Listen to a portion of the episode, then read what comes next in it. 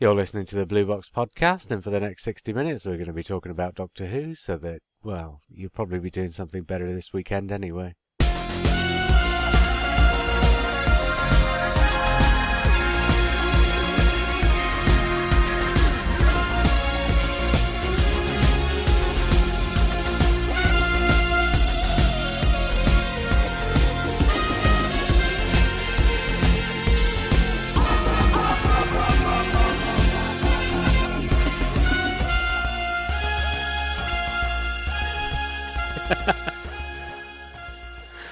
Hi, I'm JR. Hello, I'm Lee.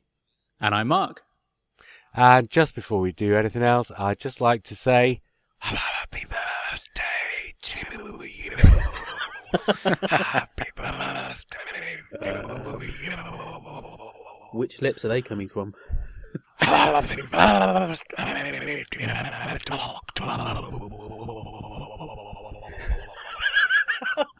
God almighty. What have you been putting on tea? Still going. Well done. Hmm. Yeah, happy birthday, Who. Well, that's my new ringtone sorted out.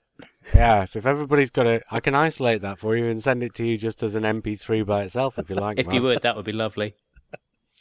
Yeah, like that's going to happen. Everybody raise your glass. Hang on. There we go. Got mine. Let's have some clinking. There you go. Happy birthday, Doctor Who. 50 years old. Unbelievable. Cheers. Either tomorrow or today or yesterday, depending on when you listen to this podcast, or last week, or a month ago. Or if you're catching up in 2017, four years ago. See what you did there. Or in 10 years' time, 60th. Hey. Yes, in that case, happy birthday, Doctor Who. It's still current. okay. Who would have thought Timmy Mallett would have been the 20th Doctor? Unbelievable. The- Who would have thought Timmy Mallett would be the 20th Doctor Mark? Was that a pun? Yes. Brilliant. Uh, just for that, Mark, you've got 60 seconds on the spot on the subject of. Oh, my eye has alighted on Galaxy 4. Oh, that's evil.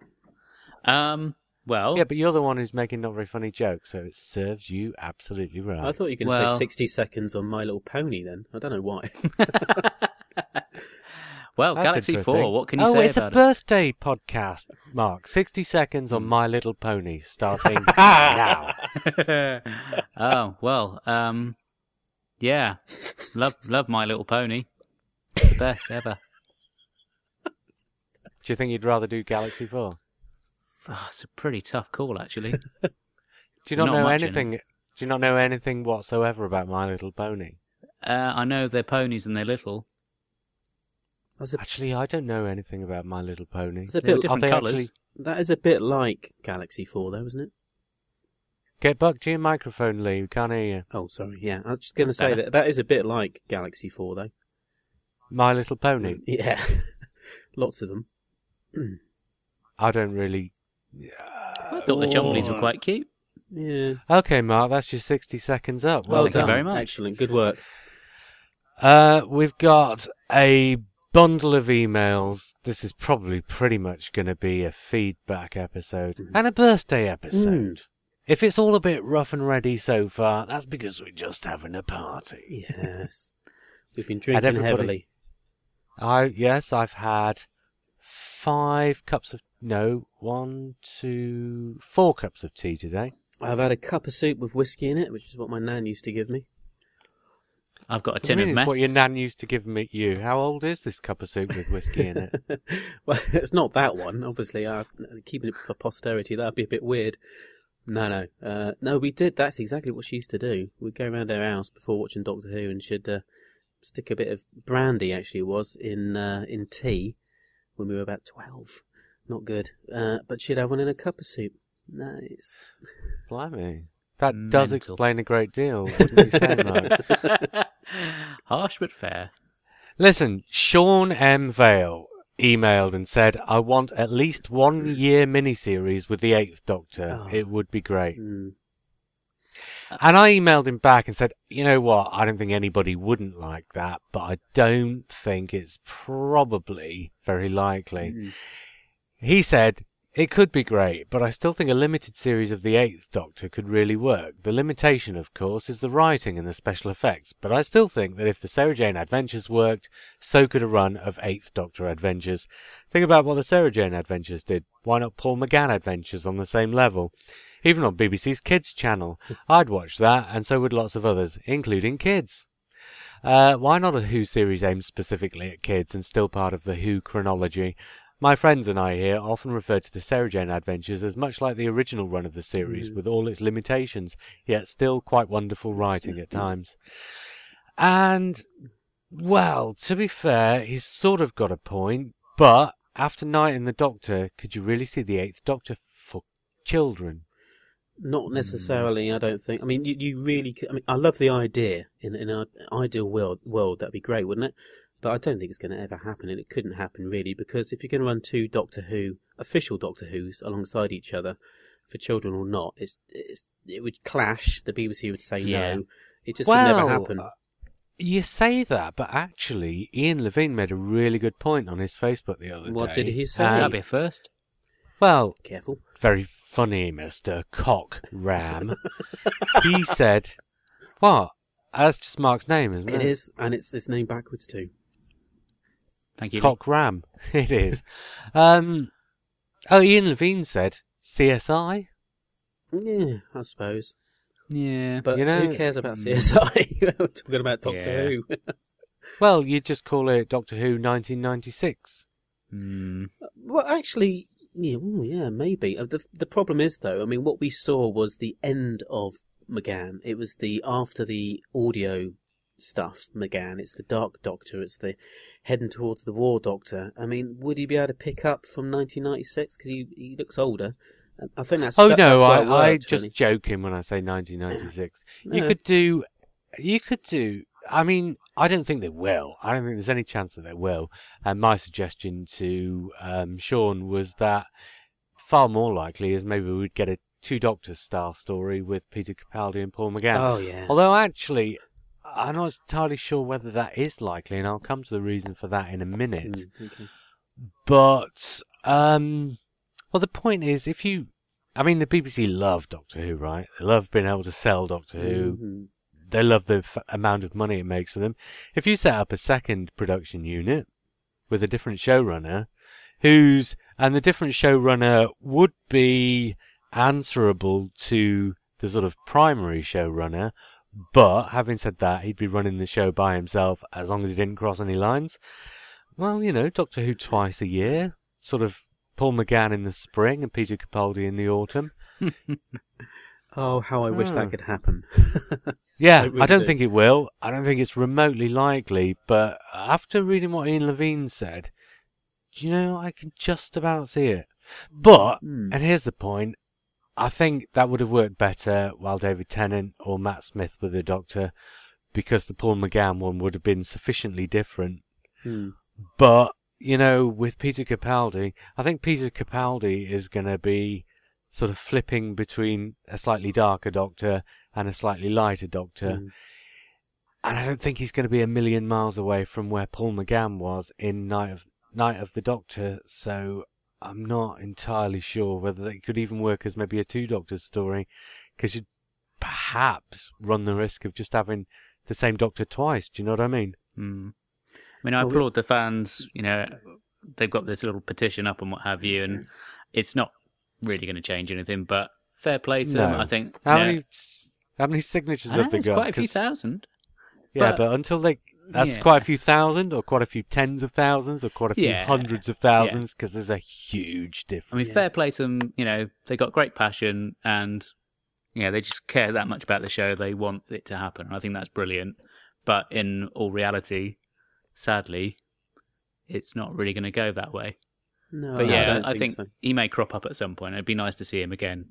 That's not. I don't. seven I think he could work as a. It could work as a two Doctor story, and in fact, him and Peter Capaldi. We don't know what Peter Capaldi's going to be like yet, but Mm. um, seeing what he's done in the past and his work, I can imagine those two actors working quite well together. um, it probably would work. In fact, they'd be quite agreeable with each other, maybe. Um, It probably would work. hey, apart, apart from apart from uh, maybe Peter would get a bit narky with Paul, but uh, I don't know. Yeah, it would work. I think so. It depends on what happens at the fiftieth and the Christmas episodes, and what happens to the Doctor and his story, Yeah. really, doesn't it? There was a rumour that since the uh, success of that, once there was a rumour that said now that Steven Moffat's seen how successful Night of the Doctor is, he's in talks with Paul McGann about bringing him back next year. And I'm like, d- okay, where did that rumour come from? You know, is somebody actually sitting under Steven Moffat's pillow listening to his telephone calls?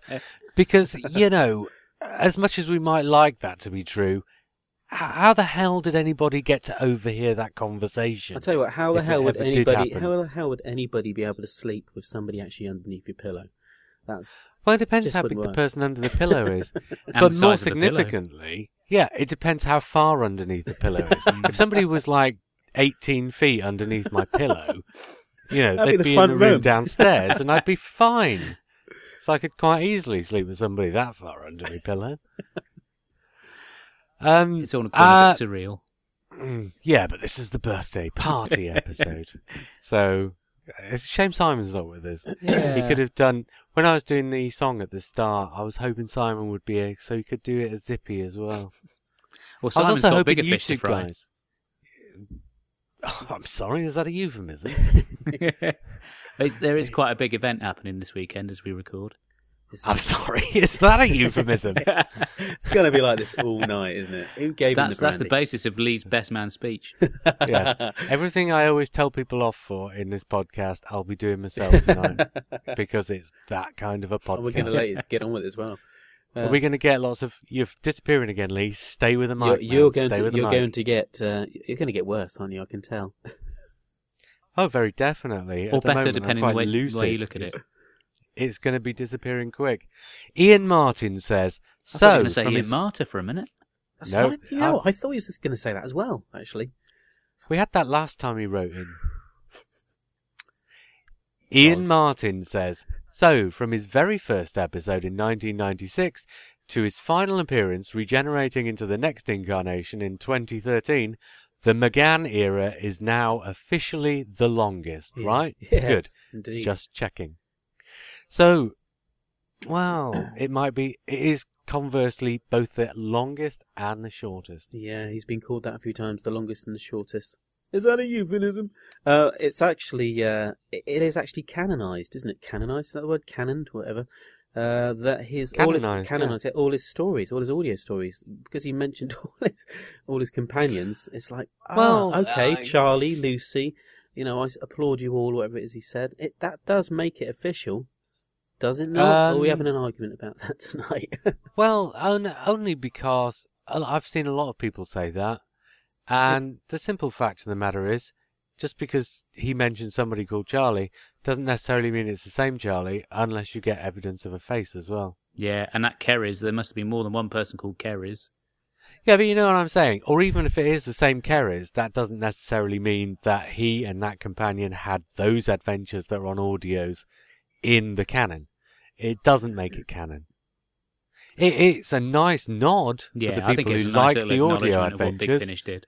Yeah. I mean, I, it? Yeah. I think it's a great nod, and you're you're absolutely Mm. right. But when you when you say you know that he's done all these adventures, you know that he's been with these companions on the audio adventures. Uh, wh- whatever this does, I mean, it's going to have people kind of talking about it for years. But whatever it, it does, it what it has actually done is put Big Finish up there again. It's it's you know reminded people that there's more of his adventures out there, and you should go and have a listen to them. And they are brilliant as well.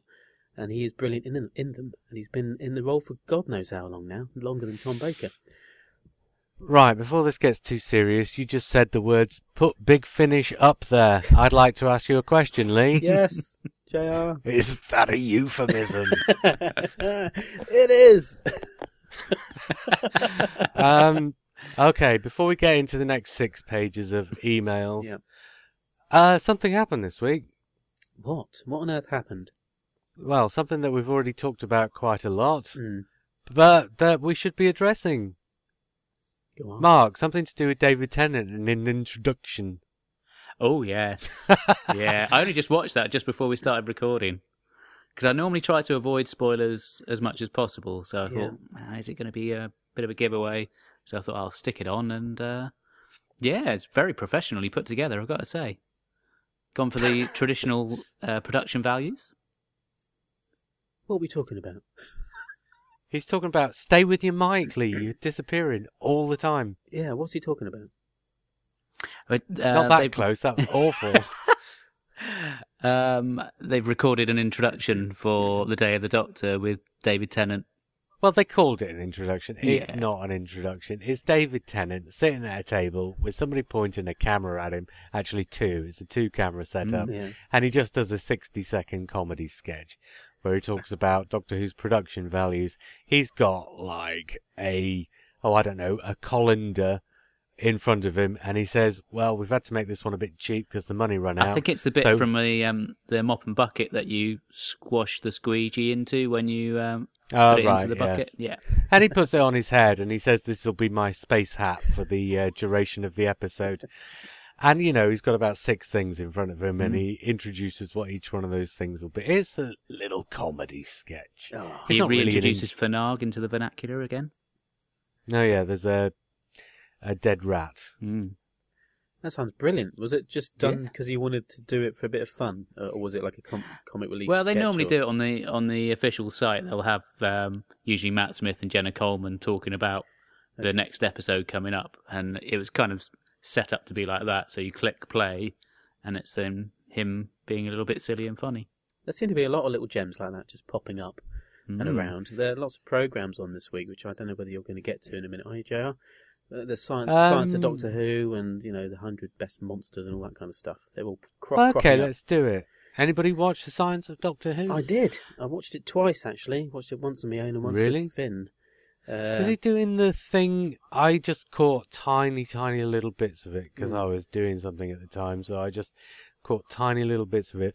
Was he doing that thing where, and this is what a lot of people do, you can use theory to prove just about anything you want to prove until you actually have to, you know, do it practically. Was Mm. he doing all this stuff about, you know, if you go faster than the speed of light, you're actually traveling through time? Kinda. Um, he was basically just picking on three or four subjects like that. Uh, he had an experiment uh, per subject, and he'd get somebody out of the audience uh, who was quite famous. And uh, Charles Dance, for, ins- for instance, and uh, Rufus Hound got up. And it, it was actually really quite fascinating. I think it's just like a little introduction to, to physics uh, with Doctor Who attached. But the, I think the best thing about Yeah. that science of Doctor Who, uh, as much as I like Brian Cox, and I do love his programs and what you know all, all the theories and things, is that he did these three little sketches with uh, Matt Smith, um, and it was done as almost like a mini-sode, and they were superb. And in fact, you know, he was pretty good in it. He, you know, he kept his, he, he didn't smile and mess around, or you know, he took it very seriously. it actually worked. And Mark, uh, Matt Smith is just, just hilarious. Some fantastic stuff in there. That's another extra little episode of Doctor Who that we've got this year, then as well, isn't Mm, it? Yeah, definitely. It's filmed properly. Ah, and we've got one in the Ultimate Guide as well, sort of. Another little sort of Yeah, I think Gareth Roberts wrote that, didn't he? mini. Did he? I think so. Yeah, Ah, that, yeah. what was with the a few ultimate? Gu- lines thrown in by Clayton Hickman as well. oh right. Well, there would be a shock. Yeah, so what was the um, uh, ultimate guide then? What was that? Well, uh, oh, it was a two-hour thing on BBC Three, just Mhm. doing a history of the whole series. Oh yeah, I saw about. And an hour Mark and watched the first hour, but not the second hour, and I watched the second hour, but not the first Ah, hour. and I watched the middle bit. Did you? I watched the middle bit last night about oh, I was one in the morning, wasn't it? Yeah. Oh, why did you need to ask what it was about then? Because I wasn't sure whether it was the same thing. Because there was a, apparently there's a Oh, I monsters thing as well. Or am, am I talking about the same thing? I don't know. I don't know. It's just episodes. They're just showing episodes for that. Oh, okay. Yeah, the Monsters and Villains weekend. Oh right, okay. Yeah. They just did a vote for the top ten monsters and villains, and then showed a representative episode from each one. Hmm. A lot of people didn't like introduced. Oh no, because each episode was introduced with a sort of short introduction by some fella. Right. There's no interviews or anything remotely sort of semi-official about it. It was just some BBC Three guy introducing the episode. Was he a comedian? not from the comments I've read on the internet. so yes, I mostly heard people complaining about him, Hmm. but then I mostly read people complaining about Brian Cox as well. Oh, really? Hmm. Whingers. It's great. Well, I will catch up with it at some point. You know, I'm recording all this stuff this week, but I'm, you know, still a fairly busy person, so I can't always watch it immediately. Hmm. But we're only a couple of days now away from an adventure in space and oh, time. it's going to be great. I'm looking forward to that. Better be. I can't wait. Did I get it the right way around, Mark? You did. Well done. Yes, we're all looking forward to that, I think. Uh, especially since the trailer broke, right? Mm. Well, I haven't seen seen, the Lee? trailer. No. Ooh. No, I, I, Uh, but you, you can talk about it because I know what happens. Well, I mean, yeah, I think. well, I don't think there's really much to spoil in that story, is there? We all know exactly what happens, yeah, don't we? yeah, yeah, yeah. Which is why I'm surprised um, BBC haven't sent preview copies out to people. Hmm. Was that some sort of subtle hint? wasn't very No, wasn't very it's- subtle, was it? Well, no, it's kind of an odd situation. I people will be listening to this podcast after it's gone out and they'll have seen it. Mhm. So this little bit of conjecture I'm about to do now, uh, they'll know whether it's right or not. But normally with a thing like this, you'd get preview copies and there wouldn't be embargoes on it because it's not telling a story in which there are any twists. So there's nothing to keep from people. So you would send preview copies out so people can review it in advance of it appearing on telly to whip up a bit of excitement. Mm-hmm.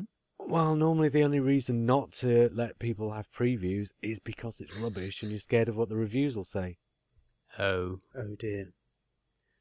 I did see Well- Mark Gatiss tweeting earlier in the week saying that they'd asked people when they premiered it at the BFI not to spoil it, and he'd been very disappointed that people had inevitably spoilt it.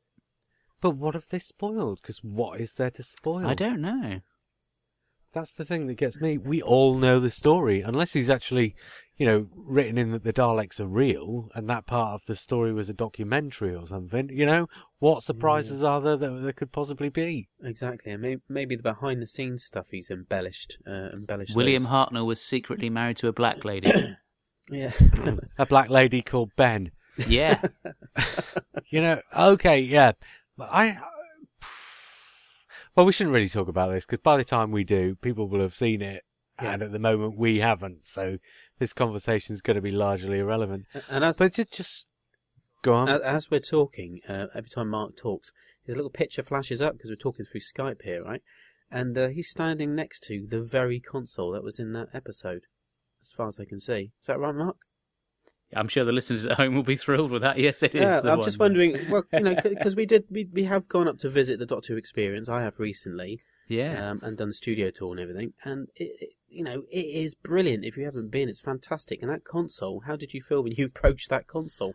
Uh, I just wanted to press every button, but of course it's behind a barrier, so you can't. But Yeah, it is a thing of beauty. it's beautifully made. So if the rest of the episodes have got that much, you know, love and attention uh, lavished on it, it should be quite beautiful to look at for a start. But Although I hadn't seen any uh, fast return switch written in crayon on the uh, console, What? so that was, yeah, that was sadly lacking. That was almost as good a piece of radio as when Lee did. As get this, dear listeners, some of you won't be aware of this, some of you will know about this. As when Lee and Simon did a picture quiz on their radio show. I know. I do apologise about that.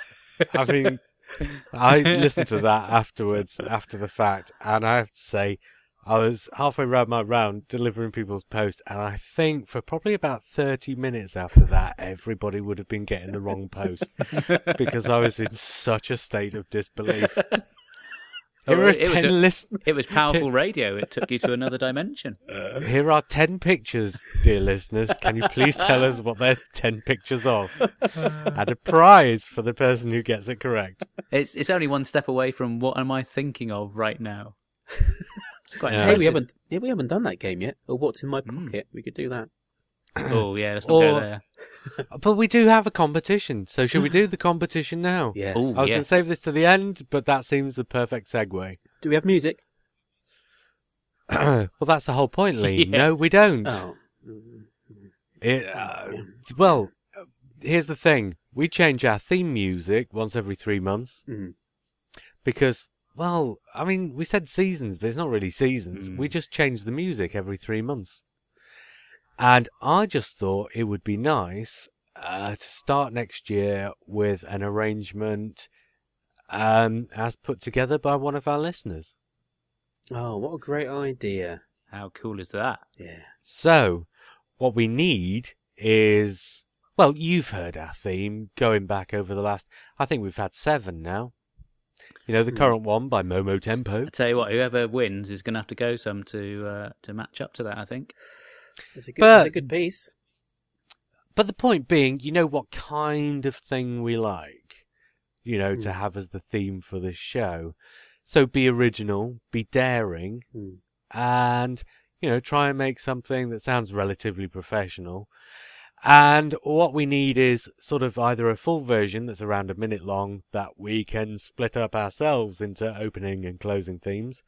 Or else if you like you can send us a 20 second and a 30 second version for the opening and the end of the show as well as the full version as well uh, but you know, get your arranging cap on. Come up with a ver. I'm sure plenty of people listening have done this at some point anyway.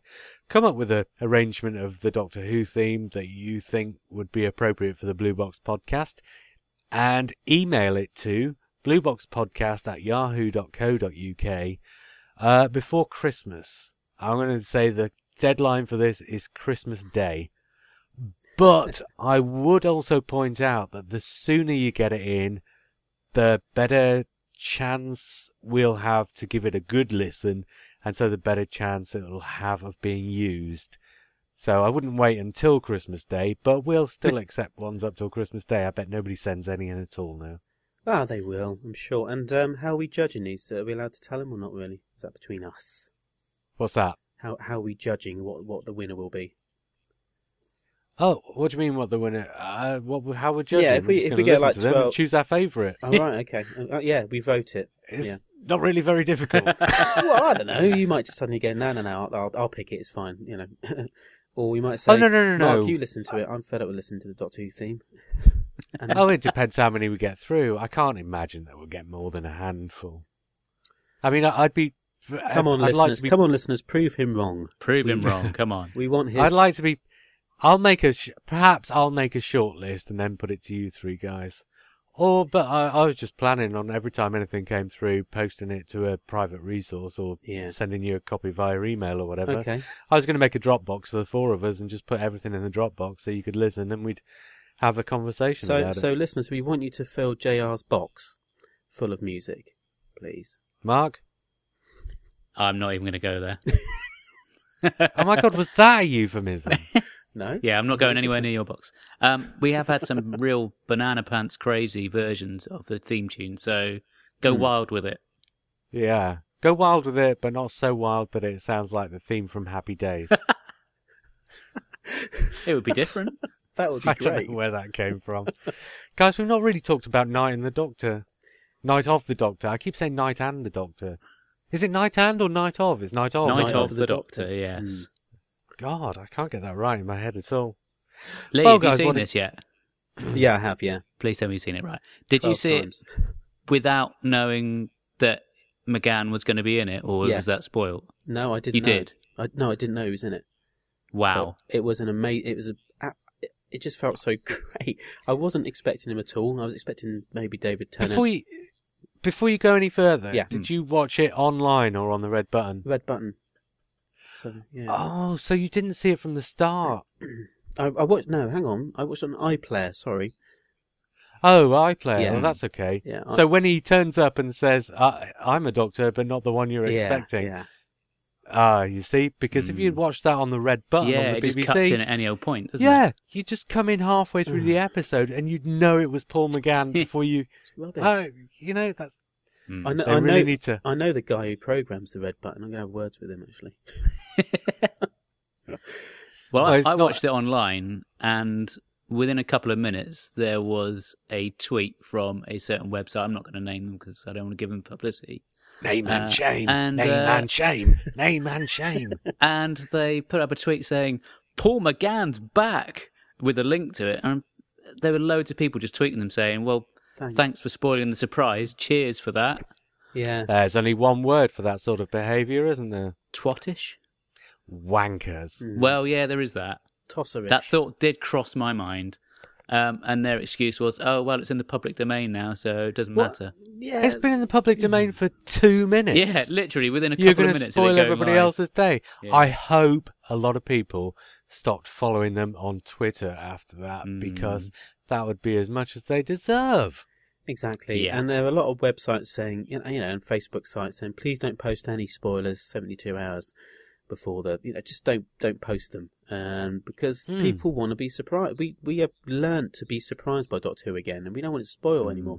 When I, uh, did a review of it, I just put that actor, or the actor, or something like that, and it, it didn't give anything away, and people were go, Yeah. what's he on about? So, you know, I was excited. I wanted to tell people, but it's like, well, I'm not going to give anything away. I'm just going to say, it's great. Go and watch it. But how Um, good was it to see Paul McGann, even if it was just for that seven minutes? It, it was it was great because he's older as well. I think an older doctor always kind of works, doesn't he? He's had a bit more, few years behind him now, and, it, and he looked. He's got a bit more he's got grizzle on his chin. Yeah, he's grizzly. uh, and I liked what he was wearing. It's like some kind of buccaneer thing going on there. Um, oh, much better than Yeah, any cool. of the other costumes they've given him. Yeah, fantastic, really good. And I think it's just carried on from that Dark Doctor idea that you know they came up with, probably between Big Finish and Steven Moffat. Actually, who knows? Mhm. But um, no, he, he he pitched it just right, and it was really good actually because he was at. You could tell he was tired with it all. He was tired with the war. His, Mm. You know, his reactions to the girl on the on the uh, on the on the spaceship was was really really perfect. You know, he was desperate to just say, "No, I'm a nice guy, really," and it was acted really really well. I mean, the thing that got me was he had a string of jokes come out of his mouth that any one of the doctors could have said Mhm. and made hilarious. And he didn't move his head; he just said them almost in a monotone, monosyllabic way. And it Bring me like, you know, knitting. yeah, bring me knitting. It was like it, it was just coming out because that's what the doctor would say, but he didn't And mean you know it. what? So many people said after that, after that mini episode, there you go, Steven Moffat, you can write Doctor Who. And I'm thinking that is exactly the same dialogue as he would have given any of his Exactly. doctors. Mm. It's about acting and directorial choices. Exactly. Yeah. It's not about what Steven Moffat does. It's about what the directors do. Exactly. And it felt like what I think I put up for, for somebody. I was telling my friend Tony, that's right. Um, uh, I said, you know, it, didn't it feel like an old new episode? It was very odd. It did breach the kind of the uh, the older episodes feel, probably because of the Sisters of Karn and all that. Yeah, But- and yeah. also the acting style, and also the you know the, the the style of the way it's filmed and- and everything.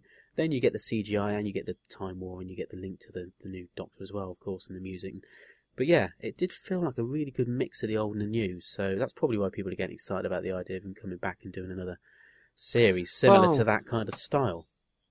I think potentially you've got a little glimpse of what, and this is what goes back to what I was saying earlier in the podcast. You've potentially got a little glimpse of what Peter Capaldi's Doctor might be like because Mm. it will still be Steven Moffat's dialogue, but it will be coming out of the mouth of a much older actor. Yeah. Mm. Yeah. So you're not going to. This is the thing that's always got me. People say, "Oh, Matt Smith's been such a great actor," he- but you know the writing spoiled it for him. You know all these pirouettes he does when he's messing around in the TARDIS, and all these times he takes the sonic screwdriver. And I'm thinking, no, there is not a script direction that says Matt Smith then pirouettes before pressing the button. That is a choice the actor made, not the writer. And you know, every time he whips out the sonic screwdriver, I bet 66% of those aren't in the script. That's just Matt Smith enjoying playing with his prop. well, so, Is that, Is that you- euphemism? Oh, hey. Uh, anyway, back to Paul McGann. I thought it was a great showcase um, of his abilities as an actor. I thought he was great. He he had those funny little lines, but then he kind of flipped it completely with the the sort of ending of it, where he has to do the the big speech before he downs the potion. yeah. I thought that was brilliant. And I'll tell you what else was brilliant and that really sent the chills up my spine. I mean, okay, I, I've known this was coming for a certain amount of time. hmm so it wasn't a surprise. Uh, but I still got chills when the regeneration happened. Mm. Yeah. And then I got a second dose of chills when John Hurt's young face came Yeah. up in the reflection. Yeah, I wasn't expecting that at all. I was expecting the older Doctor of you know the older version of him, and having a Here's another he's been kicking around for ages. Then this War Doctor. Yeah. Well, I was just about to address that. Has he been kicking around for ages? Or is he so battle damaged he's aged that much in a short period of time? Maybe, Hmm. maybe. Because that was the thought that struck me. He's been through so much hell. He's turned from the young John Hurt into the old John Hurt in a matter of, Yes. you know, weeks or something. Good point. It's a time war. You're right. Yeah. he Mm. could have aged very quickly. Yeah. Yeah. Well, if they're using the those time that struck disruptors like they've got in the Daleks master plan, see what it did to Sara Kingdom. Yeah. You know, the funny thing is, I've read in a couple of places this week that John Hurt's been drafted in as a replacement for Christopher Eccleston after Christopher Eccleston said no. hmm No, I don't think so. Well, here's the thing. Christopher Eccleston said that he'd said no because he was just offered a cameo, and John Hurt's actually threw out the whole special. So, uh, the last minute replacement doesn't suddenly get written into every Hmm. scene, whereas previously he was only in two. Mm. I, my assumption is, and potential spoiler territory, but this is only an assumption, so la, la, la. my assumption is John Hurt was always in it, and Christopher Eccleston was asked if he'd come in and do a regeneration scene at the end. Why not? Yeah, I mean that's that. Mm. That would just dovetail the whole thing nicely, wouldn't it? Hmm. And and presumably that's what Christopher Eccleston turned down. And I say turned down in inverted commas because I'm still not 100% convinced he did turn it down rather than just said he had. well, we all thought Paul McGann wasn't going to be in it. I, I was totally fooled by all Hmm. everything that was going on. I definitely didn't think he was going to be in it again, and that was a major surprise. And I just, I lep- I think I leapt out of my seat. Um, oh, you've heard my uh, audio version of me being excited about Peter Capaldi's, you know, being revealed to be the next Doctor. I, I yeah, I don't hold it back. I did leap out of my seat, um, and then watched it twelve times in a row. Yeah. Um, literally twelve. Never get times. bored of watching it. It's just great. Love it. I was squeeing like a fanboy. It was brilliant. I'd love to have seen that. Uh, William Hartnell.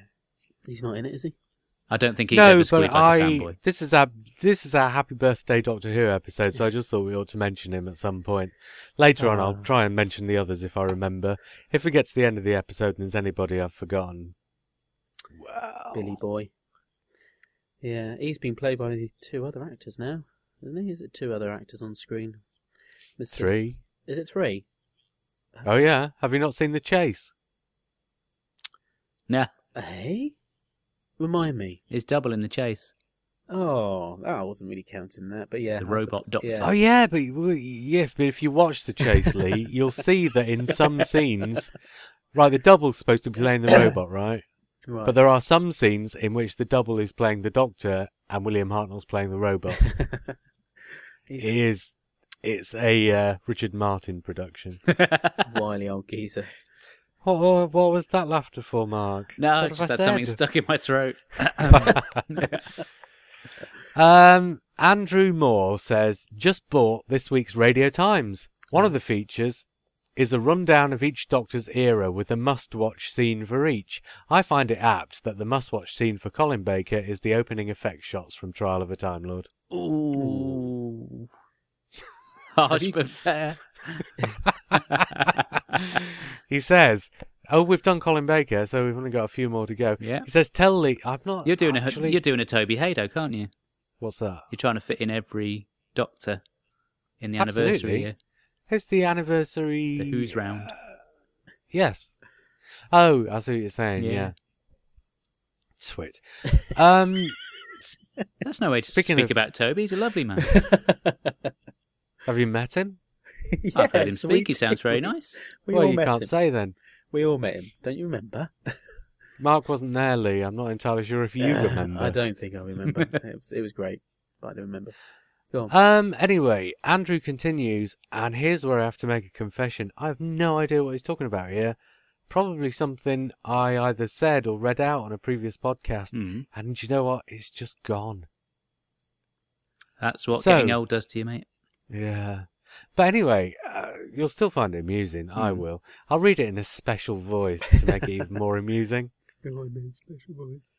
No, not that kind of a special voice, Lee. Are you trying to make me have to edit? It says, Andrew Moore says, Tell Lee I won't need any of his special DVDs. As Oh, I you misunderstood. what he's talking misunderst- about. hmm As you misunderstood my anniversary quandary, and my wife and I will be going to the pictures on the 23rd, whilst on our anniversary time anyway. Yeah, he was worried he was going to miss the anniversary special because they were going off on a uh, special holiday to celebrate their uh, nuptials, and uh, ah. and it was at the same time that Lee had said he'd seen The Enemy of the World through slightly nefarious means. I so did I wonder if suggested by- maybe he might be able to bung him a copy on DVD or something. Oh, yes, of course. You know, when he said special DVDs, I know. That's, I did wonder Oh. if it was something to do with that, but I couldn't remember what it was. I was getting worried about that as well.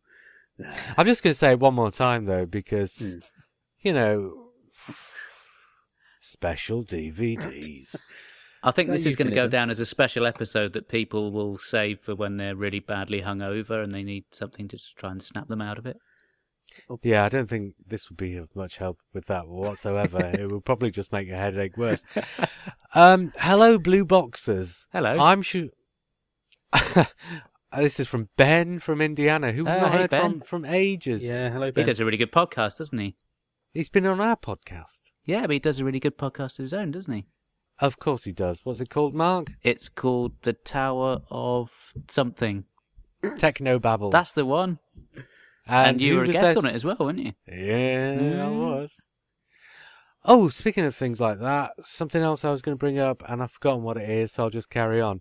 Hello, Blue Boxers, says Ben from Indiana. I'm sure you guys noticed that Paul McGann showed up. It was incredible, and my resulting extreme happiness nearly hurt my marriage. Oh dear. How? Well, you try convincing your wife that a six minute internet mini episode is the real reason you're smiling so much and that it's not a shaky cover story for something else. Oh dear. Is Back to a Lee's special DVDs again.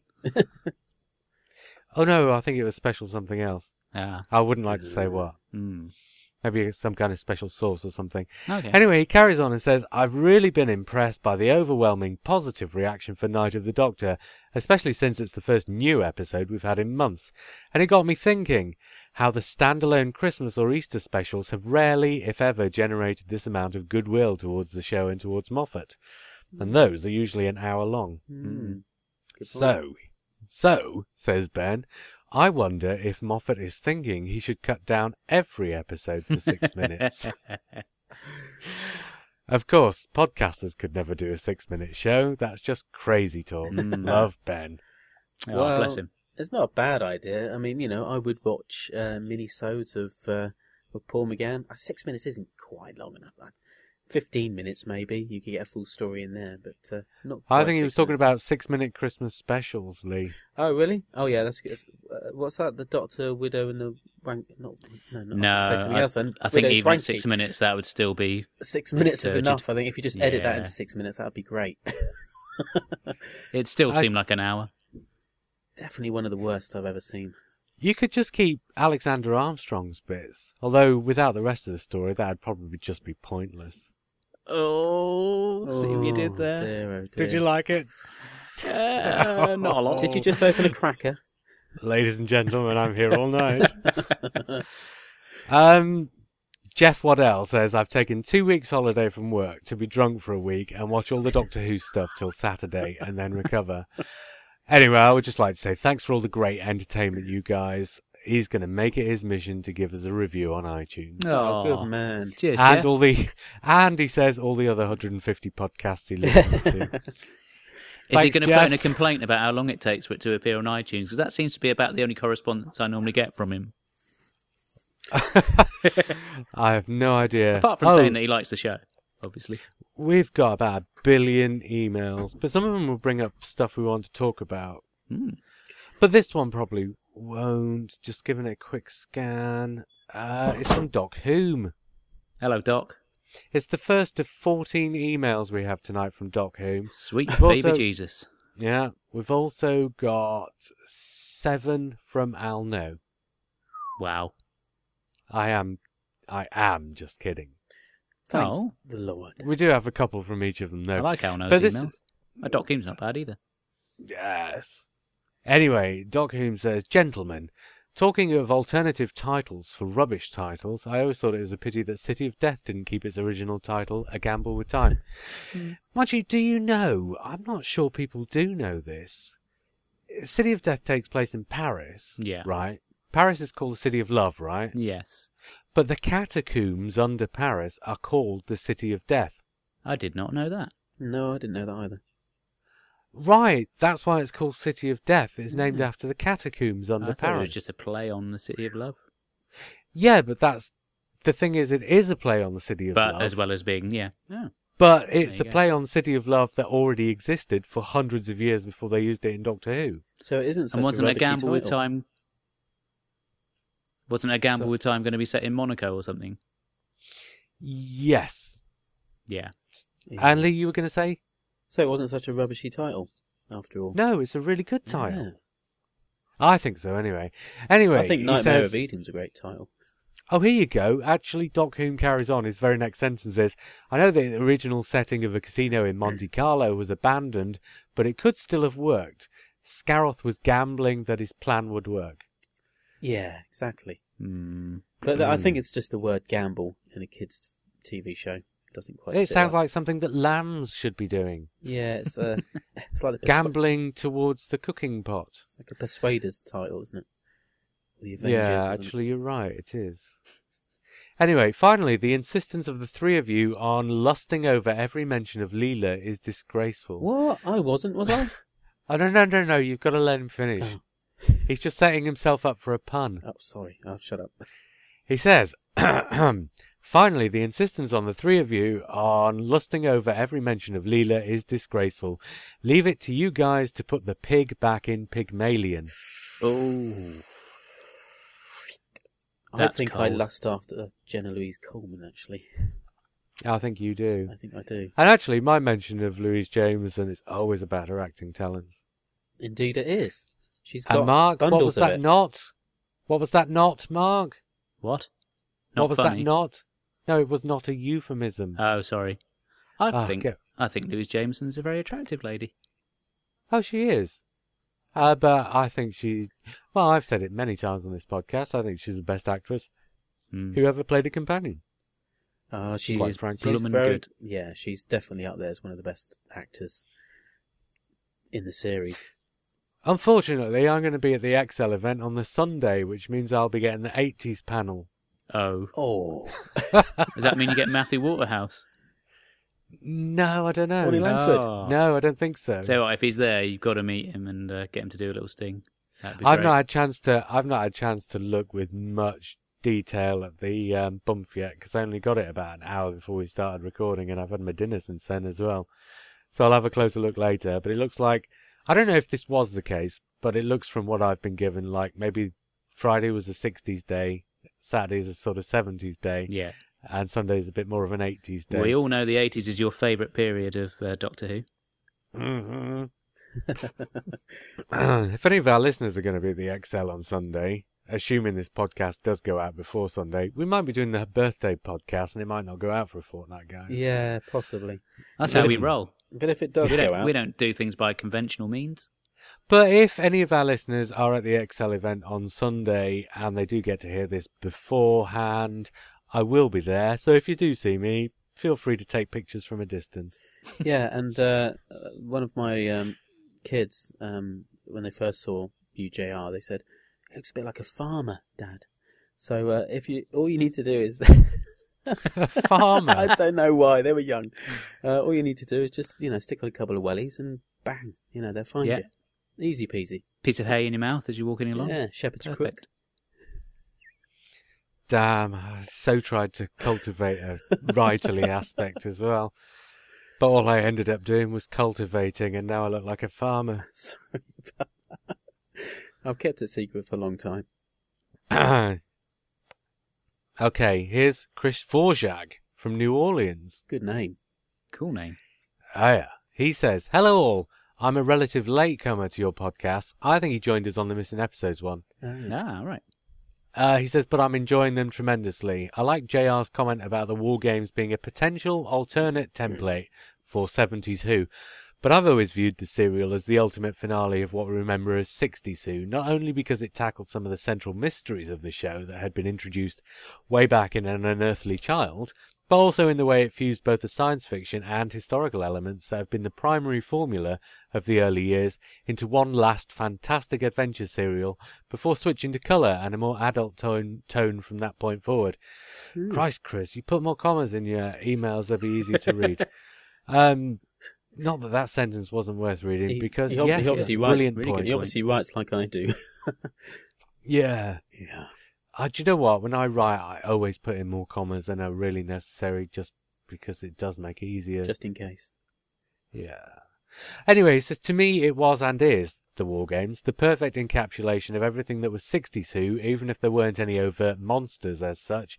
And if the show had ended then and there, as was feared, it would have been a fitting finale for what was then a six-year-old, semi-educational, black and white show about the wanderings of a mysterious, whimsical traveller in both time and space. Here, here. Then he says, P.S. Since the War Games was written in a state of panic and haste, I'm not sure that the 60s finale aspect was intentional. But did the writers know in the back of their minds that the War Games could have possibly been the final Doctor Who serial? Well, I actually looked this up because we've spoken about this various on various occasions and we've never actually got to the bottom of it, so I looked it up. And here's the thing Jon Pertwee finally put pen to paper and signed on as the Doctor, having been in talks about it for about three months, approximately two thirds of the way through the War Games. Ah, So- right, so they didn't know. So, on the one hand, you know, it was definitely, if not absolutely confirmed, it was definitely on the cards that season seven was going to be going ahead before the War Games was anywhere close to even going into production. Mhm.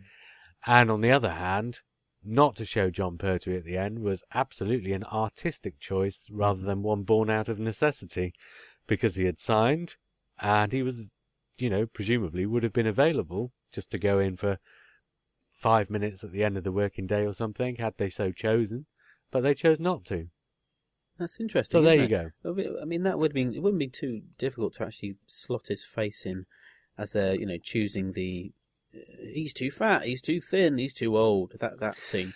You know, you Could have could have you could have slipped Jon Pertwee His nose is too big. yeah, His hair's His too hair's bouffant. too bouffant. he looks like my nan. Yeah, um, he looks like everybody's nan. Uh, we've mentioned Jon Pertwee now. Yeah. Do you know there used to be a T-shirt that you could get only on Swap Shop if you swap with the right person, Hmm. and it just said on the front, black on white, very simple. Jon Pertwee looks like everyone's nan. no way, man. Wow. Oh, No I way. think he might you're have just right. made that I up. thought it was just me. I did make it up. You Yeah. swine. Yeah, I was gonna. Yeah, I was gonna get some printed up though. Yeah, I think so. yeah, you yeah, should with the blue box anniversary. You got to do something special. Yeah, with the uh, BBPC With a picture of me logo. sitting with my legs wide open and Jon Pertwee's hair in my lap. Oh dear, Oh, that's not a pleasant thought. God. Uh, Oh. dear boys, revs up. Who's this from? Hello, Yes. Porro. Well, how interesting to hear that Al No, if that's how you spell it, and he has, of course, spelled it wrong. He says K N O W, but it's just N O, was mistaken for me. It Hmm. does seem to ring with the thought I had. The doctors are the same man, but with each incarnation we get different aspects of his personality, subdued or exaggerated. Listening to your recent podcast with views and opinions on favourite and least favourite episodes, etc., I formed the view that all Doctor Who fans are the same fan. I will elaborate. We all love Doctor Who, and I, as many, would rather have some Doctor Who rather than no Doctor Who. We just love different aspects. Mhm. Opinions can become heated. JR, sush, you are wrong, but you are at least wrong about something which is right. At the end of the day, together we love a fantastic 50 year old journey as a whole. Yeah. I, for instance, the Rev carries on, get annoyed at the negative reviews given to Time and the Rani. Fine, mock Mel. Fine, mock Sylvester goofing. Fine, sneer at the regeneration. But no one ever mentions what a nice concept and bit of design the Lakertyans are with their creepy, slightly tailed skeletons, and fine mock Keff McCulloch's drum machine, but Drinks Matt Dawning is a great bit of alien backing music for the aforementioned race and their environment. I would rank The Doctor, the Widow, and the Wardrobe the Christmas special I would put on for a group of non fans wanting some Christmas cheer. And do you know what? I don't get midnight. Great acting, check. Great cast, check. But to me, cheap, slow, and boring. Mhm. This is the fan incarnation that's me, though, and that's the Mhm. point. That's why together we are a great bunch. And Yes. no, and no, I'll know, if that's how you spell it, may not be me, but I am him, and you, and you, and you. Oh, Yeah. I thought you were going to go into the, the Jim will fix it theme tune Oh, there for a minute. Swear word. That's not good. Ah. Ooh, I was almost going to go into Goo Goo Goo Jube. oh. Mm, Oh, that's, well, yeah. that's better. Yeah. We That's got the Anyway. swear just ticked box off. for Mark. Yeah, no, he makes a very good point there. Um, Well, he's not quite finished. He's got Oh, another go paragraph. he says, Well, that almost sounded like an email that any incarnation of a fan could send you, boys. So enjoy the 50th. Happy Christmas. Thanks for the entertainment. And don't fall asleep on a train with your Vervoid action figure resting in your lap. It can only result. It- I don't. This is a reference don't like to where Al this emails. it says it can only result in messy windows. Bye for now. Bye for now, the Reverend Captain Hullo Porro, if that's how you spell it. Oh, best email of the night so nice. far. That one. uh, no, he does make a very good point there because, you know, I do possibly mock certain aspects of the show. Of the Blue Um, Box podcast. Hey, but Mark, Yeah. I think we all do that, and that, and I think that's his point, isn't it? But That- yeah. even the stuff I don't like, I'd still rather watch than most other telly. Oh, So yeah, exactly. and that's what I love about it. You know, what I can sit down and have a pint with someone, and they can wax lyrical about Time and the Rani, and I quite happily will um, go with their sort of thoughts on it and allow them to enjoy it and not try and put them down for it. Yeah, you do though. You, I- do, you do rib them, Mark. No, After four or five pints, you will definitely rib them. But it's it's all after done four in or good, five pints, I'll be on the floor. it's all all done in good, you know, a bit bit of a laugh, isn't it? yeah, We just been to a stag night for goodness sake up in Wales with a whole bunch of Doctor Who fans getting rather drunk, um, and that was really quite eye opening actually. And uh, yeah, we had a right laugh uh, having to go at each other's favourites and worst episodes, and Hmm. it was just you know we were just I think that's laughing part of the ourselves fun, though, stupid. isn't it? Oh yeah, yeah, definitely. Yeah, The thing is, I can understand that people disagree with my opinions, but I just can't understand why they do it. yes, such Jr. I'm just JR, you're wrong. Oh. All right. Um. Oh, it's Al No. Hey, Al. no, Dear and the boys and JR, I've just finished listening to your Web of Fear review, which was a lot more experimental than I expected. the flashback format was refreshing, almost brave. Do you remember why? yeah, because we recorded it before. We recorded it before we did the missing out. Yeah, episodes yeah. episode and said in two weeks we'll have a missing episodes episode. Yeah, timey wimey. Anyway, Al says, naturally, that's not why I'm writing. I thought that the previous week's Flash Forward episode, where you picked your way through the missing episode minefield, was particularly thrill making. Unfortunately, I've totally ruined the wallpaper now, and the council have insisted on installing a noise limiter. Basically, if I become overstimulated, all the lights go out and the fridge defrosts. the bit after you read out my letter wasn't bad either. Oh. Oh, there's an asterisk there, and then oh, down at the bottom it says this joke, the property of Mr. B. Brush Esquire, copyright and renewed 1974. if found, please return to Mr. Roy, care of BBC TV oh, London. Mr. Roy. Uh, Boom boom. I love Basil. Oh, anyway, uh, he signed off "Rise and Reverberate." Either of you two know what that meant? no. Um, no, it sounds a bit rude. It's a reference to the Sisters of Mercy. oh, Oh. I do know it. It's in the back of my head somewhere, ah. if that's what it is. Oh yes, it is. um, oh, we heard from Matt Barber. yes, hello, Matt. the Matt Barber. He says in yes, the Matt The Barber. Matt Barber. Hmm. He says, In my moderately hungover state, I was listening to your analysis of the war games. That's And the your best way to listen to this show. It's the mm-hmm. only way. And your light criticism that the story fails to do something interesting with the concept of regeneration. You suggest that it was Barry Letts who ultimately created the idea of regeneration for pro- future producers to run with, and this is true. However, one possible explanation why Sherwin. Uh, oh, hang on, there's a typo there. So, one possible explanation why Sherwin uh, Sherwin didn't tackle the issue like Letts did is the fact that the series was not guaranteed a return. Ah, yes, of course. By closing the Troughton years as he did, Sherwin offered a potential end to the entire series, not just a potential way forward for a new character. The Doctor is the Doctor is exiled to Earth, his appearance changed by force.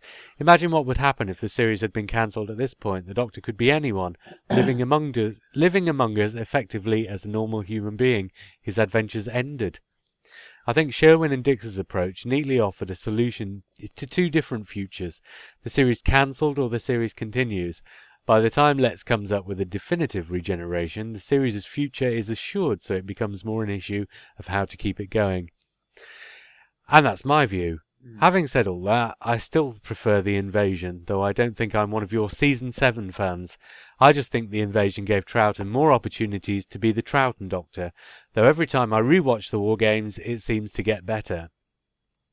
P.S. Not having any of my reference guides with me in Exeter, I'm not sure when season 7 was commissioned. Pertwee obviously hadn't been cast as he doesn't appear in the War Games. If the next season was confirmed before the War Games was written, then my above suggestion is slightly blunted. Although I think it would still You've done that hold a purpose now, kernel of truth. No, that was the other email I was talking about Yeah. when I said, right, I've really got to look this up now. Mm. And there it is. But still, that's a very interesting idea, isn't it? Matt always comes out with very interesting uh, Yeah. thoughts on these sorts of things. Very the clever chap. idea that the series ends up with the Doctor, we don't know what face he's got, Yeah. but he's permanently on Earth and he could be anybody. That would have been an amazing end to the Mm. series. It would have been It- actually, yeah. Mind you, they'd have had to emphasise the end of the war game slightly differently to make that clearer, wouldn't they? Yeah, yeah, it's a bit abstract with the whole sort of uh, kaleidoscopy, headless Troughton thingy. But nevertheless, what a fantastic and interesting idea. What great Yeah. I've I've got another Mark there. huge. I've got another huge email from Matt. I'll leave that for a second. And actually, I've just done a timey wimey on Matt as well because I've just read out his second email in advance of his first. Wow, my head hurts. But anyway, Richard Hogarth says, "Hey guys, loving the podcast. I recently watched the Paul McGann video of his BFI Q&A, and with your podcast about JNT, my mind got working, and I wanted to. This is Richard. That's so self-deprecating. Is he saying the rest of his time his mind's not working? anyway, he says my mind got working, and I wanted to ask you what you thought if JNT and Philip Segal with Fox and Universal hadn't made the mistakes they made on the show, and it hadn't declined the way it did. Would the show be as good as it was at season 50, or would you prefer it as it is? I personally think that while they made some drastic missteps, I love the show the way it is now and how Russell brought it back, and even some of Steven Moffat's ideas. While the show will have dips, I love the fact that it can come back stronger than ever. The premise will outlive the actors, directors, and writers on the show. Well, there you go, Mark and Lee. If Doctor Who had stayed on, you know, had run consecutively every year between 1963 and now, Mm.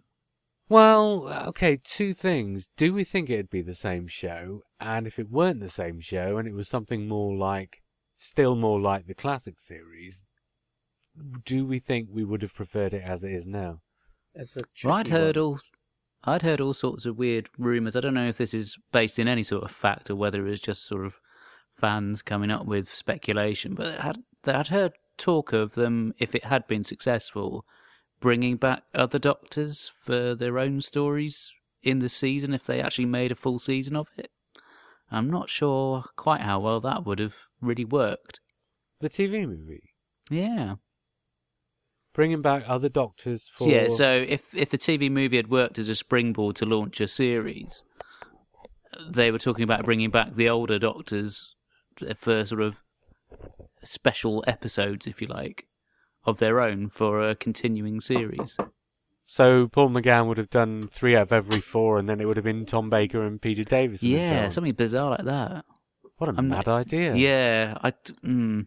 No, I don't think. I'm quite would happy with the way things worked out. The, the Wilderness Years was horrible in one respect, although we did get some great books and audios and things like that. So it, that was great. But I don't think I would swap that um, for you know what we've got now. I think, as Richard pointed out, I think it came back really strongly with Russell, and I think Steven Moffat has got his own take on it, which tends to divide people, but that's always the way. I mean, Russell T Davies had to prove a point. He had to, he had to really prove to the world that this was something that everybody wanted to see again. Um, so he pulled out all the stops, and you know he did a really really good job because it's still working. But I think the thing is the series always kind of echoed the stuff around it as well. So in the 80s, it looks very 80s, and so does 80s TV look very 80s, um, and 70s is the same thing.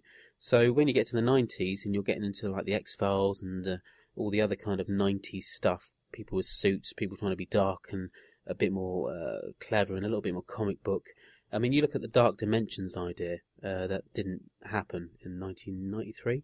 You know, you've got this uh, skeletal looking um, Cyberman that's really, really dark. And, you know, at the time you're going to think, yeah, that's cool, that's, that's great. But would it have actually been that great? I don't know. I Mm. mean, uh, you get to 1996 and you see that it does echo that kind of X Files feel. Uh, you get to 2005 and it echoes the kind of soap operas and other bits and pieces that Russell T Davies was working on and the TV around it. It does echo what's what's around it, so it probably would have survived. It would have worked, and yeah, it would have just carried on. It would have, probably would have been fine. It would have had dips and troughs Yeah. and whatever. And let's face it, you know, if the show hadn't gone away, we wouldn't have had Dimensions in Time. Oh, for God's sake! You do know? Uh, I, I hate that's like a blemish. That is to me. I, I remember watching it and just almost kicking in my TV screen. I was so angry. Do Noel's, you know Noel's house party. Uh, Radio Times came out today, didn't it? Yeah. I have seen so many people complaining about the fact that they've used the dimensions in time pictures Mm. of the Tom Baker Yeah. through to Oh, Sylvester McCoy doctors. goodness Yeah. sake! What's the matter? But do you him? know why? No. Because the Radio Times have exclusively used photographs from Radio Times cover shoots. Yeah. And Tom Baker through to Sylvester McCoy didn't do Radio Times cover shoots That's until the only ones they Dimensions had in in Time. Oh, I see. Right. Yeah. Mm. So that's why they've used those pictures. Yeah. You know- that 3D business uh, with those big stupid glasses. I mean, there's nothing. 3D, that'll never take off, will it? What, what was the what was They so, won't do that again. what was so brilliantly 3D? There was nothing, was there? I don't think. No, even Colin Baker. I don't know. Colin Stop Baker- bitching, Lee. We're here to celebrate. Yeah, not- Dimensions in Time though. Who brought That's my up? fault. I started him off. Move on, Mm. quick, move on. Happy. happy Have we things. mentioned Patrick Troughton yet? Ah, calm blue oceans. How can we I don't know if we've mention mentioned Tra- him by. Patrick Troughton? I don't know if we've mentioned him by name. Oh, Pat Troughton! Look at what we've got this year. What a lovely gift that came. That was the cover Oh, of the Radio Times I got. Fantastic. Was Did it? anybody else buy Radio Times today? My wife picked up the David Tennant one, strangely enough. David Tennant, Mm. right? Oh, hang on a minute. So I'm you're taking telling me there are lead. twelve? They're going to be twelve covers, are there? Yeah. Twelve covers. Swines. I'm going to be really poor now. I can't find a, an issue of Doctor Who magazine for love or money at the moment. I'm desperate. Don't worry. Just go and buy Starburst. It's in Tesco's now.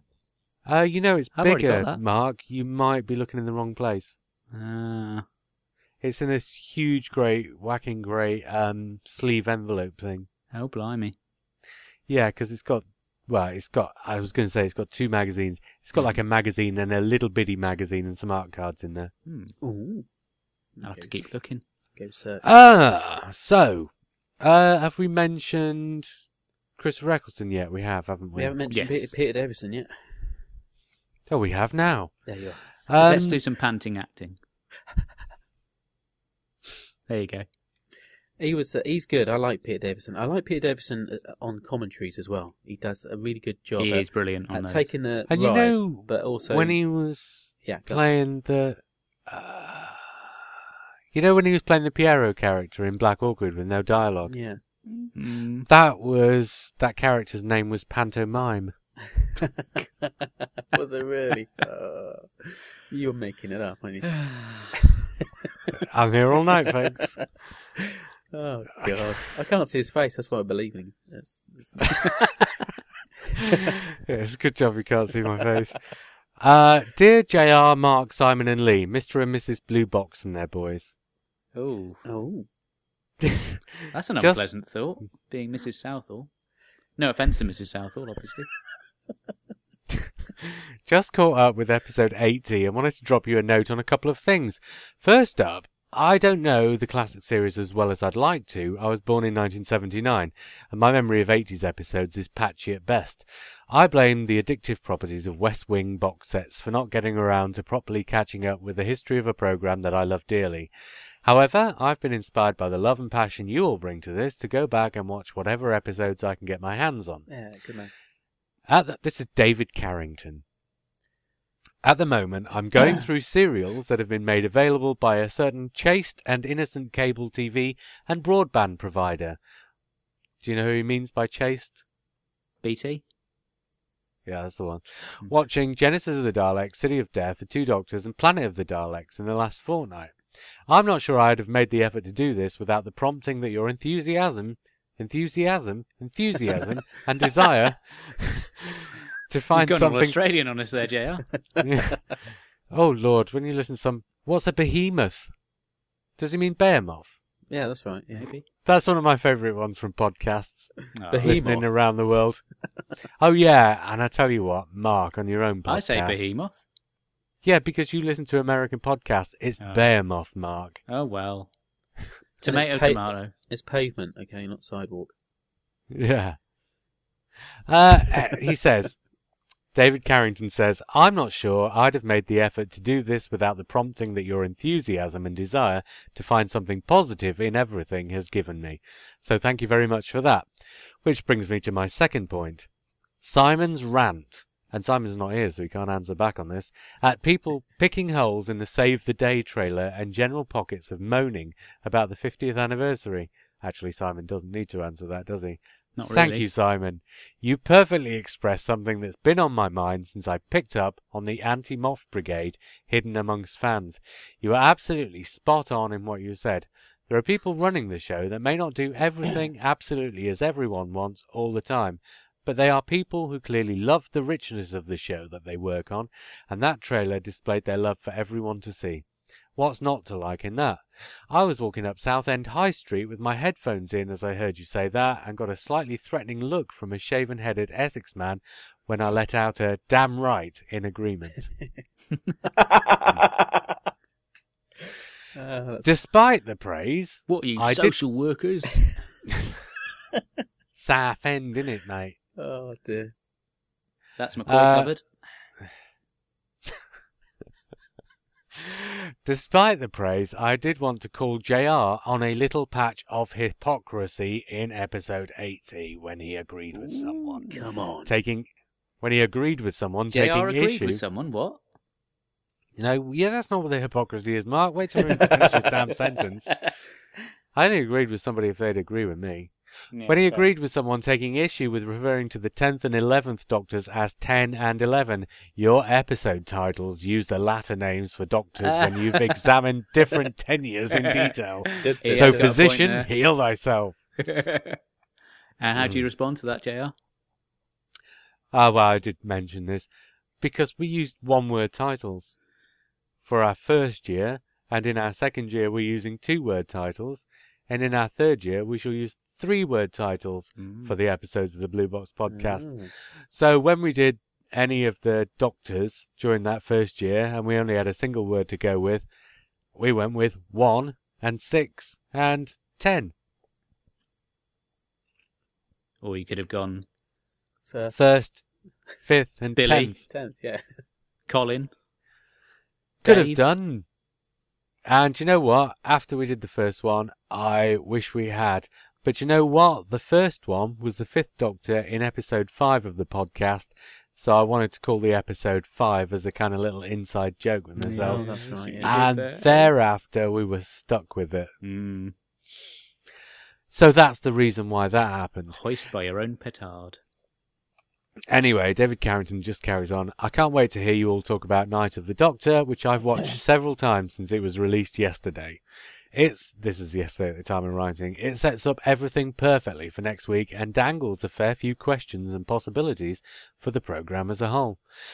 One point I thought interesting was the sisters referring to regeneration as Time Lord science, not Time Lord physiology. Mm. To my overexcited little brain, that suggests that the limit on regenerations could be self imposed by Time Lord Society and not a part of their biological makeup. Plainly, because I- he's just drunk a whole load of potion and regenerated into an extra doctor. hmm He says, I do think you're right that the 13 lives limit will play a big part in the Capaldi Doctor's story, especially as there seem to be a lot of potential escape routes being peppered through recent stories by that bloke you keep stored in his box. Hmm. Anyway, I'd better go, but thanks again for the show. And that's David Carrington. He Yeah, does make some very good points. He does, and there's uh, Yes. a whole load of potions there, including male and female. You know, when he when they Mm. mentioned the the woman, do you want to be a woman sort of thing? Mm. I was thinking, well, there you are then. Uh, it's in. it's easy. Well, you can only be turned into a woman if you drink a potion in order to make it happen, maybe. Yeah, maybe. Of course, there was supposed to be somebody who did like necking it a bit, wasn't he? Well, there you are then. Maybe he was poisoned with special Sisters of Karn potion, or cuppa soup with brandy in it. Uh, Doc Hume says, Gentlemen, the Verity Podcaster's putative army of flying monkeys was not a reference to their leadership. Listenership. Leadership. Dope. Yeah, you Uh, might just want to retract that statement. what about about the leadership of the Verity Podcasters? No, I think we should let it fly. Flying Oh. monkeys. Hey. I can't even actually remember the email that Doc Hume wrote in where he mentioned it. Can you? Um, no, I'm not sure. I spoke to Deb Stanish the other day. She's a lovely lady. So there. Right. Anyway, he says the flying monkeys would be their familiars, the backroom boys of the Verity podcast who fly hither and yon across the land, enforcing their mistress's dread will. The listenership are more in the role of the huddled masses of Emerald City, gazing fearfully into the skies as the podcasters skywrite their threats on broomstick. Every podcast has its backroom boys, though the equivalent at Blue Box Podcasting HQ seems to be always girls. Girlfriends tutting contemptuously from the next room. Wives examining action figures of Amy Pond and asking, How much did you spend on this? Mm. And fiancés who never learned to read a calendar. Ah, that's so in the speech. Mm. A says, JR finally snapped the delicate thread which still kept him tied to Mother Earth when he said that the regeneration from the second to the third Doctors was a quick fix band aid over something that needs stitches. It is, in fact, a quick fix bloody sticking plaster, not a band aid. Is JR trying to break into the American market? and that's from Doc Hume, who signs himself aka Castellan Spandex, Chancellor Flavoursome, and Coordinator Engelbert. Uh, nice. This man's got more names than the fourth Doctor had personalities. Or colours in his scarf. And we're getting to the end. We've got one more from Matt Barber and one more from Al No. Before we do, though, is there anything else that's happened this week that we've not touched on? Because, I mean, so much has been happening this week. It's been a bit of a whirlwind, isn't it? Yeah, but we're two days away now, or we not two days, four days away from the anniversary special. Um, Four Extra have been running some uh, Big Finish plays. Um, That were already available which are very via. Big Finish. Yeah, but I'm if you talking haven't new heard them, stuff, Mark. If you haven't heard them already, it's a good way of checking them out, isn't it? Well, it would have been if this podcast had come out before they started running them. BBC because it's- iPlayer, my friend. That's the future. Oh, I see. Can you get this stuff on see, iPlayer? yeah, well done. Oh, you can. Why didn't- Oh, right, great. I'll go and have a listen. What's out there, Mark? Mm. Well, I didn't know you could get everything on iPlayer. I thought it was only selective stuff. Oh no, Well, you can get So I've been listening to them myself. Yeah, um, they've had a Sylvester McCoy one called uh, "Protect and Survive," and Mm. also I think the one they're currently doing as we record is a Peter Davison one uh, called oh, what's it called? Fanfare for the Common Men. Right. Oh, Ah. that's the Beatles one. Yeah, Yeah. That doesn't Uh, appeal next to me. Next week on the Big Finish podcast. it doesn't really appeal to me that, but I think I'll give it a go. Listen, do you know Hmm. what really annoyed me on that program last night that I was watching? This is the what's it called again? The I don't know, The Ultimate Guide. That's it, the Ultimate Guide. The people saying that they love Peter Davidson. It's not Oh, well, that's a reference to the Doctor Who magazine cover Yeah. when he was first introduced, so many people. and they made that infamous typo. Yeah, yeah, but, that, But- that's that's not in that's not knowing. That that's just people not. That's all a bit redundant because he's Peter Moffett anyway, isn't he? So Yeah. Speaking of redundant things, Marg, I noticed on the last edition of Nerdology cheers, mate. that you've started saying good stuff. Have you Mm. been watching just a little bit too much Pointless? Very possibly. I do like that program. And to that expression. Yeah, Um, good stuff. It is good stuff. Here you go. We go back to the emails for Matt Barber. Oh, because this is an interesting one as well. Dear Blue Box Podcast, I'm currently in the process of catching up on your excellent podcast, choosing episodes in a pick and mix way, distracted only when my postman insists on delivering bills instead of books or DVDs. The swines, Oh, yeah, but you know why he made that point in particular? because you're his postman. That's right. He says, I've just finished listening to your review of Web of Fear, and despite the fact that your review was extremely positive, I still feel the need to defend aspects of the story. For example, the general impression I got from your review was that you felt the story had a great sense of atmosphere and style, but was lacking in narrative and story structure. Conversely, when I watched it, I was struck by particular nuances of the plot. The recovery of the episodes has made it clear that not only is Web a frightening story, one that scared the willies out of a generation of children, but it's also a sophisticated conspiracy thriller. Throughout the story, all the characters are suspect, and all the characters are given moments to be suspected.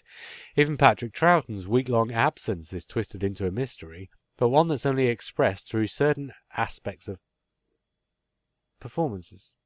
Oh yeah, sorry, I almost lost my line there.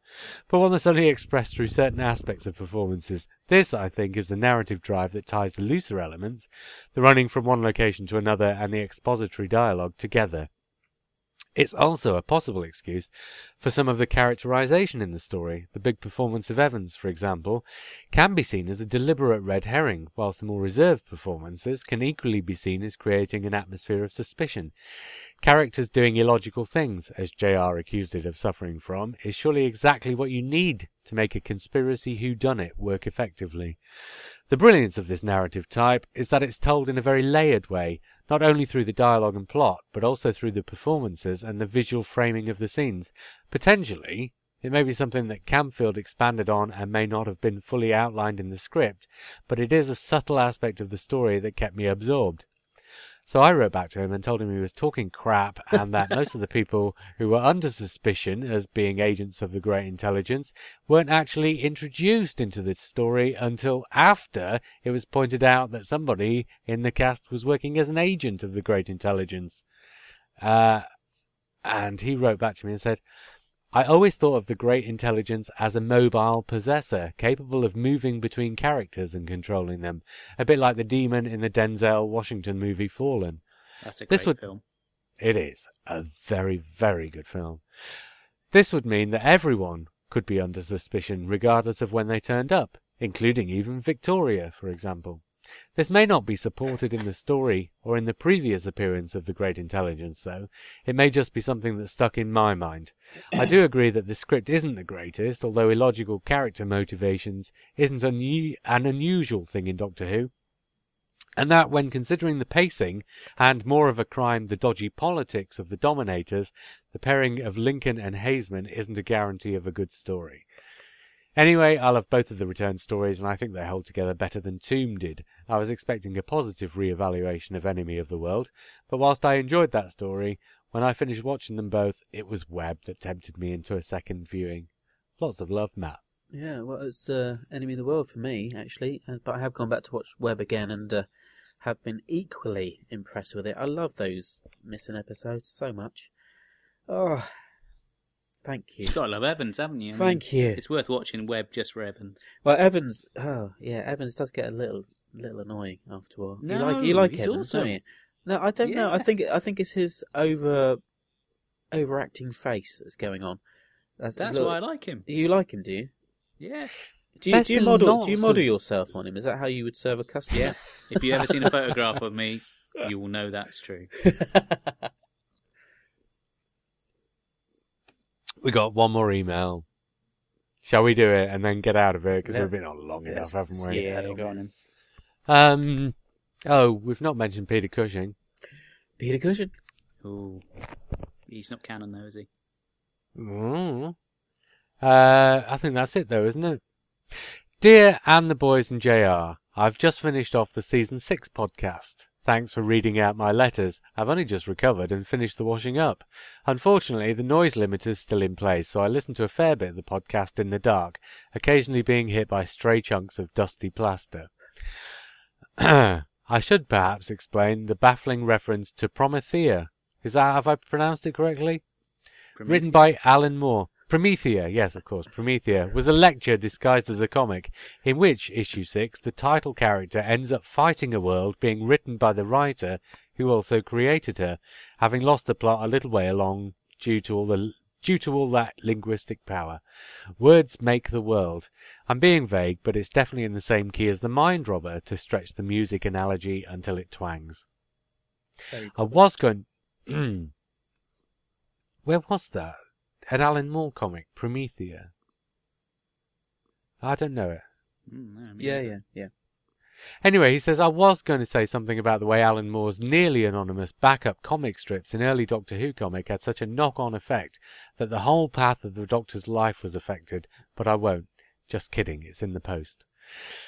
I'd better confirm that I was being serious about The Chase and the Mind Robber being some of the most important pieces of television in the history of the medium, and then trail off disappointingly. Still, that adventure disguised as a lecture, The Science of Doctor Who, was interesting. Doctor Who meets Scientific Man, as the target book will be called. the lights have just come back on, so I'd better dash. Yours metatextually, Al. Or is it? Asterisk. It is. Thank you, Al. As baffling as ever. But thoroughly entertaining. Absolutely right. Um. Well, I guess that's the end of our birthday episode. Ah. Blow the candles out then, Joe. You're not our birthday, Doctor Who's birthday. No, blow, We'll blow have a- the candles out. We'll have a separate birthday episode of our own in which none of us appear sometime next year. Yay! yes. Yeah, we Repla- probably will. Replaced with different breeds of dog. You won't let me. You won't let me get past the fact that I didn't celebrate our fiftieth episode, will you? I just didn't see fifty as a landmark. Are you, are you thinking about a yeah, thousand? 50. Yeah, who bothers about 50? You, you, you waiting for the thou- thousandth? Well, yeah, but in podcasting terms, that was less than a year. What No, kind of a you're right. landmark is You're that? right. You're right. What's the landmark going to be then, where we're all together? I don't know. Five hundred. All right. That's yeah. That sounds good. That's the landmark to hit. No, I don't. I suppose one hundred is a landmark for a podcast. That's not bad. That's pretty good. How many years or months would that be of casting? Well, that would be two years. It's still not that long, is it? Yeah. Frankly. Yeah. Mr. You know, if you- If you start doing a podcast, you must surely at least be intending to be going for a few years, right? So you shouldn't start celebrating landmarks until the landmarks become something to celebrate, something that you didn't necessarily expect to get to. well, mm. How about 10 years So I then? think- We do 10 years, 20, 25, 30, 40 and 50. Well, I don't know. 250 episodes is about five years. That's good. That seems to me like the first major podcasting landmark, right? Tell you what, this is thrilling listening. really enjoying it. Have we not said goodbye yet? it's still recording. Oh, dear. um, well, I've got to thank you. Oh, thanks, mate. Not for you. Oh. You three have been rubbish, and it's been a real struggle doing this podcast with you. Yeah. But I would like to thank everybody who's ever downloaded and listened to our podcast. Here, here. Yeah. Hang on. Now I'm doing the Blue Box birthday podcast. This is the Doctor Who birthday is. What you on podcast, isn't it? Oh, that's just gone totally tits up. Forget that. Forget that I thanked anybody. Because it was going so well up until then. I think we ought to just get out of here, didn't we? All right, I'm with Next you. week, without doubt, we'll be talking about uh, an adventure in space and time. Yes, Yes. Am I getting it the right way round now? Yes. And the Day of the Doctor. Of course. That's what we'll be talking about next time. Squee. Until then, I was JR, I was Lee. And I was Mark. and we will speak again soon.